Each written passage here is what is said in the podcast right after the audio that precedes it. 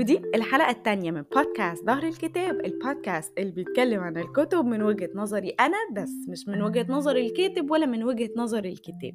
بونسوار يا حلوين. عارفة إن أنا متأخرة يومين اتنين يعني يوم اتنين ويوم اتنين يعني أسبوعين. أه بس أنا ما كنتش بتدلع. أنا كنت قريت كتاب وفعلا هعمل عنه حلقة وهتنزل في الميعاد وكل حاجة تمام وكل حاجة ماشية سلسة جدا. ولكن جالي feedback إنه لو حد مش بيحب يقرا يعمل إيه؟ لو حد مش بيحب يقرا مش هيفهم أصلا انت بتقولي إيه. ده أنا كنت عارفاه وبادئة على اساسه إنه أنا البودكاست بتاعي بتاعي للناس اللي بتحب تقرا. وحتى البودكاست هيبقى في category books بس بقى لأنه الناس اللي مش بتحب تقرأ أكتر بكتير قوي قوي قوي قوي قوي قوي من الناس اللي بتقرأ والناس اللي كانت بتقرأ بس بطلت. أكتر بكتير قوي قوي برضو من الناس اللي لسه مكملة في القراية. فجالي feedback إنه أنا مش فاهم الكتاب بيتكلم عن إيه. مع إن هو ده المفروض إنك ما تبقاش عارف الكتاب بيقول إيه. أنت تبقى عارف points كده وعارف experience بتاعتي.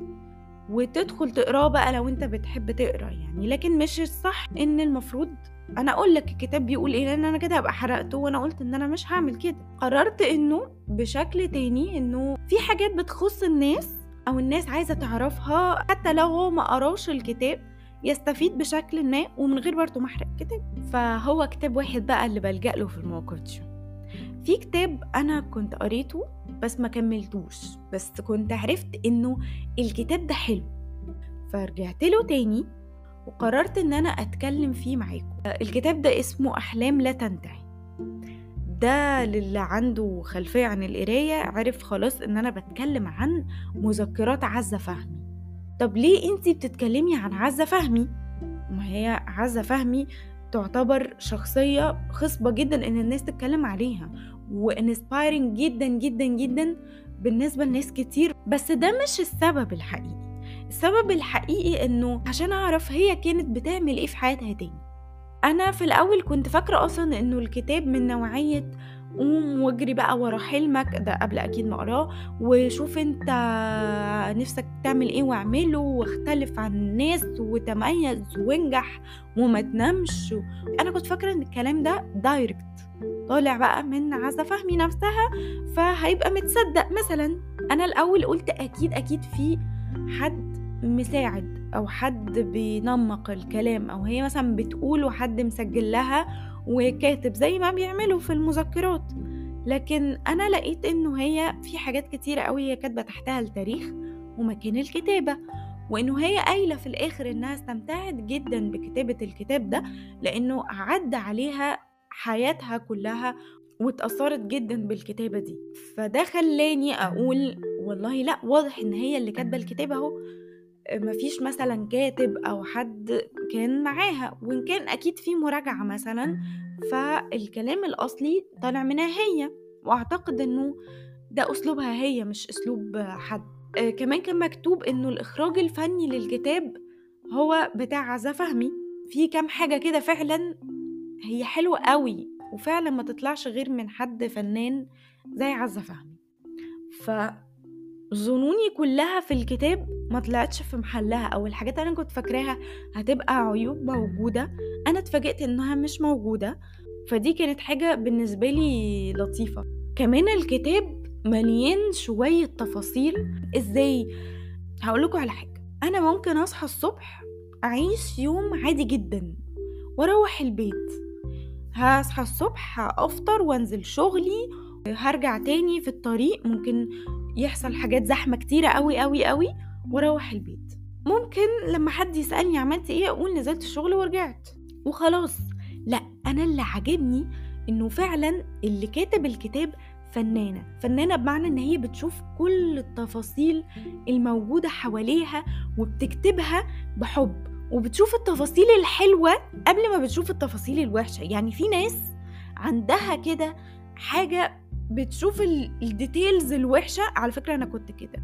قبل ال details الحلوة positive عايزة فهمي بقى العكس. استفاضت جدا جدا جدا في الحاجات اللي فيها تفاصيل جميلة وممكن تعدي علينا إحنا الناس اللي مش فنانين زيها. بمعنى إنه أنا دخلت مكتب مثلا عند واحد بتاع فضة.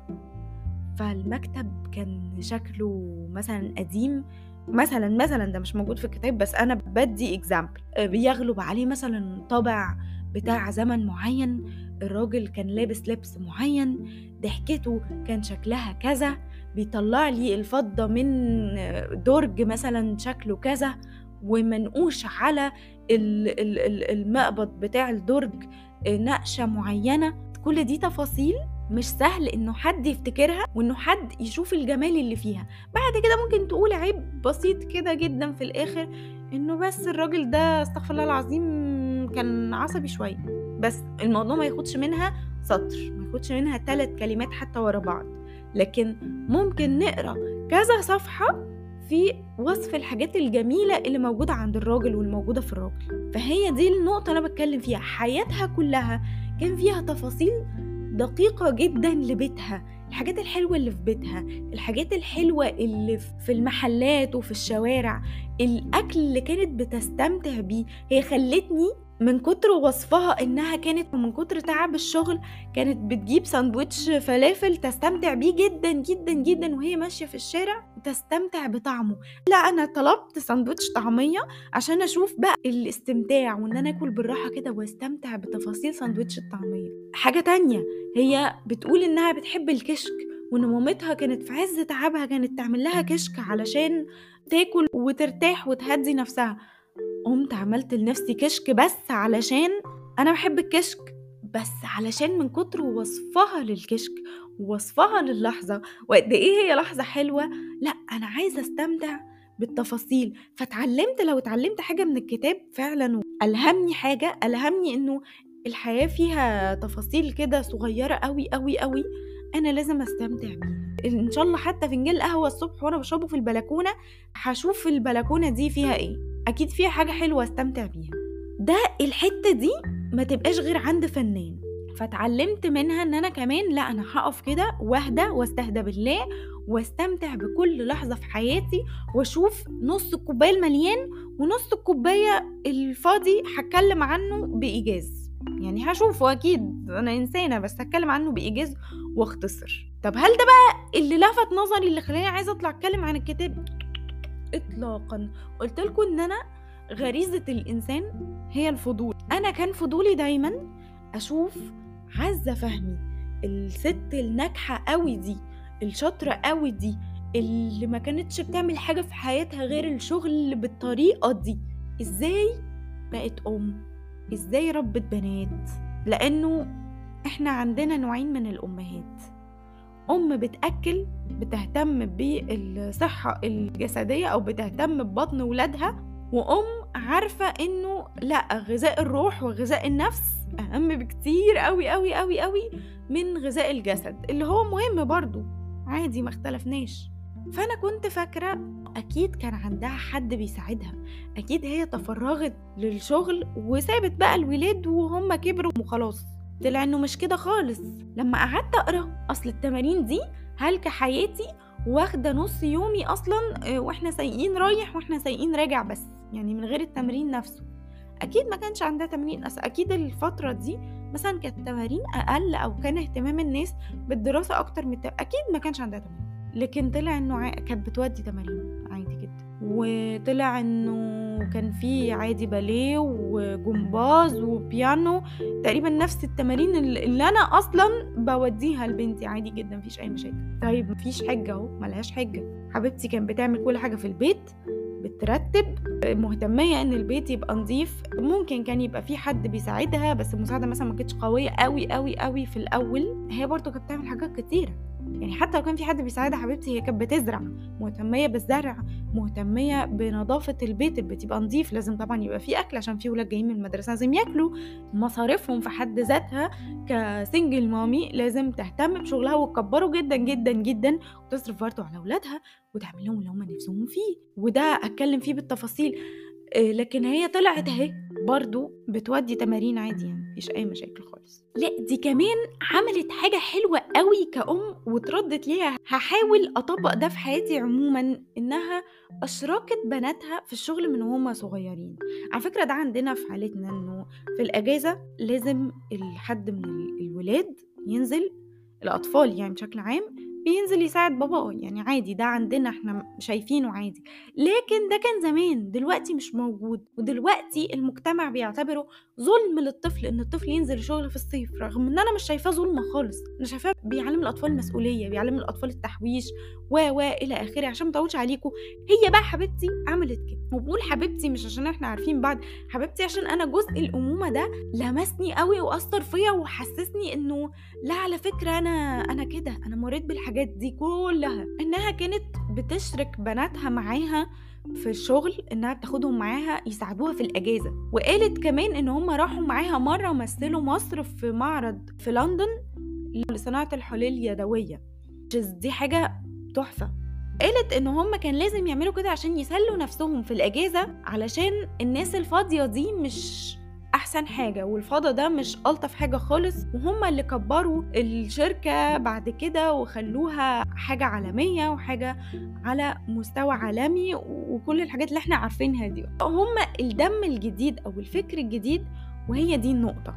بيتكلم بشكل عام على فكرة بيتكلم في الشغل وبيتكلم في الحياة إنه اللي يكبر ولاده ولاده بيكبروه إنه اللي يقلل من ولاده بشكل عام بقى طبعا أنت لو رفعت راس ولادك كده قدام الناس واحترمتهم هم بعد كده هيحترموك خلوك إنسان محترم وهو ده فعلا اللي حصل بطريقة ما. لفت نظري كمان إنها قالت إنه لما حد من بناتها بنتها صغيرة اتقبلت في الجامعة قبلت بس كان عندها سنة فاضية لأنه في بعض الجامعات برا مصر بتاخد من أول 18 سنة هي كان عندها 17 ففي كده سنة فاضية.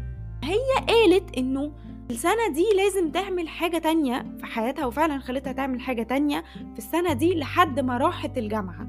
قالت كده بالنص إنه ده ما كانش مقبول خالص لأنه بالنسبة ليها تضييع وقت واكتساب عادات سيئة. هو فعلا في كام بني آدم حياته باظت. لو ما باظتش ففضلت زي ما هي. يعني اللي عنده فراغ في حياته ما بيملهوش بيصحى وينام في نفس الحالة لو جيت تبص لحياته من ثلاث سنين مثلا هتلاقي هو هو نفس الإنسان مفيش أي تغيير. والمخ بقى بيقفل ونبتدي نتعرض لحاجات مش لطيفة. ففعلا هي بالنسبة لها قالت إنه ده ما كانش مقبول بالنسبة لي خالص. وده برضه ستيل يجي في حتة اللي يكبر ولاده يكبروا مفيش أي مشاكل خالص. وده كمان مع رأيي بقى فلما كنت أقول لأصحابي مثلا إيه اسحلوا ولادكم أو أقول لحد اسحل عيالك مثلا أو أنا بحب اسحل بنتي فيقول لي لا حرام عليكي بجد ده طفل ومن حقه يرتاح في البيت ومن حقه من حقه. هل أنا قلت مثلا إنه اسحل ولادي دي معناها إن أنا أبهدلهم؟ لا خالص أنا قصدي اسحلهم إنه ما يحسوش بالوقت الفاضي خصوصا إن إحنا عندنا كمان اليومين دول حاجة لطيفة قوي إحنا كأمهات بتوع الزمن ده مش عارفين نمنعها خالص وهي الكرتون. حتى في تيك توك كده مشهور قوي بيجي إنه الإنترنت هيقطع في العالم كله. أنا شايفة إن الميزة الوحيدة إن الإنترنت يقطع في العالم كله إن أنا بنتي مش هتشوف أفلام كرتون. ده في حد ذاته أصلا إنجاز. يعني لما الإنترنت يقطع في العالم آه إحنا هنتبهدل جامد بس الولاد مش هيشوفوا كرتون ودي بالنسبة لي ميزة مهمة جدا ف why not عادي تعالوا نجرب يقطع يمكن الولاد ما يشوفوش كرتون ونرتاح عادي جدا فأنا عادي واقفة مع التيك توك ده قلبا وقالبا. المهم ما طولش عليكم قولوا طولي إنه أنا عجبني فكرة عزه فهمي بإن لأ الولاد لازم يتشغلوا في الأجازة وإن الولاد ما ينفعش يقعدوا فاضيين وده إحنا شفنا هو تأثيره في المستقبل طلع تأثيره كويس جدا ما طلعش ليه أي تأثير وحش. حاجة مهمة برضو قوي قالت إنه ويتش الصح لأنه إزاي أحافظ على توازن ولادي النفسي وأنا مش قاعدة معاهم طول النهار؟ إزاي أربيهم؟ إزاي اعرف عنهم كل حاجة وأنا برضو مش قاعدة معاهم طول النهار وعندي مسؤوليات كبيرة جدا؟ إزاي اعرف مين الناس اللي بيصاحبوهم والناس اللي بيقعدوا معاهم؟ ما أنا لازم برضو يعني بالبلدي كده اعمل احلق على اولادي. أنا لازم اعرف هم بيعملوا إيه من غير ما اضايقهم. وخلفية الناس اللي بيصاحبوهم دول إيه أصلا؟ لا ده عندهم مذاكرة لا ده عندهم تمارين. وخصوصا بقى لو الست دي لوحدها. وخصوصا أكتر مع تأنيب الضمير اللي بيلازم كل الأمهات.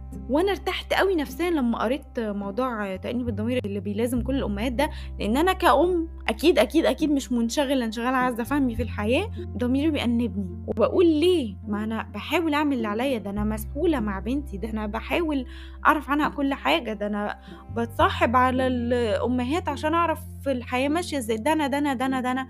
وضميري مأنبني برضه. ومش لاقي حاجة تانية يعني أعملها ساعات ما بلاقيش حاجة زيادة أعملها. لكن هو تأنيب الضمير بيلازم كل الأمهات على فكرة اللي بتشتغل واللي مش بتشتغل اللي مش فاضية خالص واللي متفرغة تماما. فده طبيعي. وارتحت لما قريت حاجة زي كده على لسان أم تانية. قالت إنه ده مجهود ممكن يبقى نفسي وممكن يبقى جسماني أو جسدي كبير قوي وده حقيقة على فكرة. إنه أنا مهتمة بولادي بكل الطرق فأنا بالي مشغول ونفسيتي مشغولة بس أنا عندي شغلي أصلا. اللي أكيد مسؤولية كبيرة جدا وهي قالت إنه عايزة تقبض لعمال كل أسبوع وعايزة كمان توفر لولادها احتياجاتهم وعندها مش عارف إن في قرض إيه وكان عندها مسؤوليات البيت. كل ده مسؤوليات أهو كتيرة مادية ونفسية. فدي حاجة مرهقة جدا سواء جسديا إنه أنا لازم أعمل الصبح الأكل قبل ما أنزل مثلا أو نفسيا إنه لا إزاي؟ أنا أعصابي تتعب. أنا ما حد يربي ولادي غيري. قالت إنه آه، جملتي مفضلة إنه الأمومة شغلانة متعبة. قالت بقى حاجة على لسانها بالظبط أنا واخداها كوت من الكتاب. قالت حقيقي كنت هلكانة وطالع عيني لكن ما كنتش ضعيفة. عندي حاجة بحبها بتخرجني من كل ده. أنا مش ضعيفة أنا كنت بتعب قوي قوي قوي وباجي على نفسي آه لكن ما ضعفتش. وقالت إنه عادي كانت بتعيط كل يوم ساعات زينا كلنا بس لما كانت بتعيط كانت بتعمل حاجة حلوة قوي. وهو ده برضه سبب من أسباب النجاح. ما هو الناس الناجحة كده دايما أو الناس المميزة كده لازم دايما تشوف حاجة حلوة في وسط الوحش. وهي قالت إنه جوه الأبيض الكبير نقطة سودا وجوه الأسود نقطة بيضة. ولازم نشوف ده. وده كان واضح من غير ما تقول حتى الجملة دي. كانت بتقعد في عز ضعفها بقى وعز عياطها والحاجات دي كلها تتخيل نفسها بتصمم حاجة accessory أو حلي. حتى لو ما نفذتوش بعد كده لكن ده بس حاجة علشان تخرجها من المود ده. وفي حاجة لفتت نظري كمان في موضوع الأمومة إنه علمت بناتها بقى أو إزاي قدرت تعلم بناتها حاجة مهمة جدا أنا مش قادرة أتعلمها خالص. إنه إزاي في ميزانية إزاي موضوع اللبس ده مش أهم حاجة. إزاي في لازم نبقى عمليين؟ إزاي في كتاب في كتب لازم نقراها في حاجات لازم نعملها. خلوني أقرأ لكم الحتة دي بسرعة بسرعة بسرعة بسرعة. إنه من ضمن الحاجات اللي بحاول أفتكرها دلوقتي إن البنات ساعات كانوا يرجعوا من المدرسة يقولوا لي إحنا ما عندناش غير اتنين جينز وثلاث بلوفرات واتنين جاكيت. وقالت إن هي اتكلمت معاهم وقالت إن ظروفنا مختلفة والتزامات مختلفة ومصاريف التعليم والكتب المدرسية والكتب الخارجية للثقافة اللي كنت بحب إنهم يقروها فإحنا عندنا ميزانية محدودة للملابس. وهم من بعدها ما تكلموش معاها في الموضوع ده تاني. أنا بقى نفسي أوصل ولادي أو بنتي للمرحلة دي لأن أنا لازم أبقى قنوعة ومقتنعة باللي عندي بس بس اللي عندي. حاجة أخيرة أنا عندي حاجات كتير قوي عايزة أقولها بس الوقت اللي أنا ببقى محدداه خلاص بيخلص. فأنا inspired جدا بالكتاب inspired inspired inspired أكتر من كتب كتيرة قوي أنا كنت فيها inspired على فكرة. inspired لأنه اتعلمت إن أنا أشوف الجانب الحلو أكتر من الجانب الوحش وأنا ما كانش عندي دي. اتعلمت إنه الحياة كلها challenges واللي عايز حاجة هيعملها وهيركز عليها وعادي إن إحنا نتعب الدنيا شقه عادي جدا ما فيش أي مشاكل. فما فيش حاجة إن أنا أقول أنا تعبت قوي أو لأ لازم أريح. آه الراحه مهمة ولكن اللي عايز حاجة لازم يتعب لها ويركز عليها.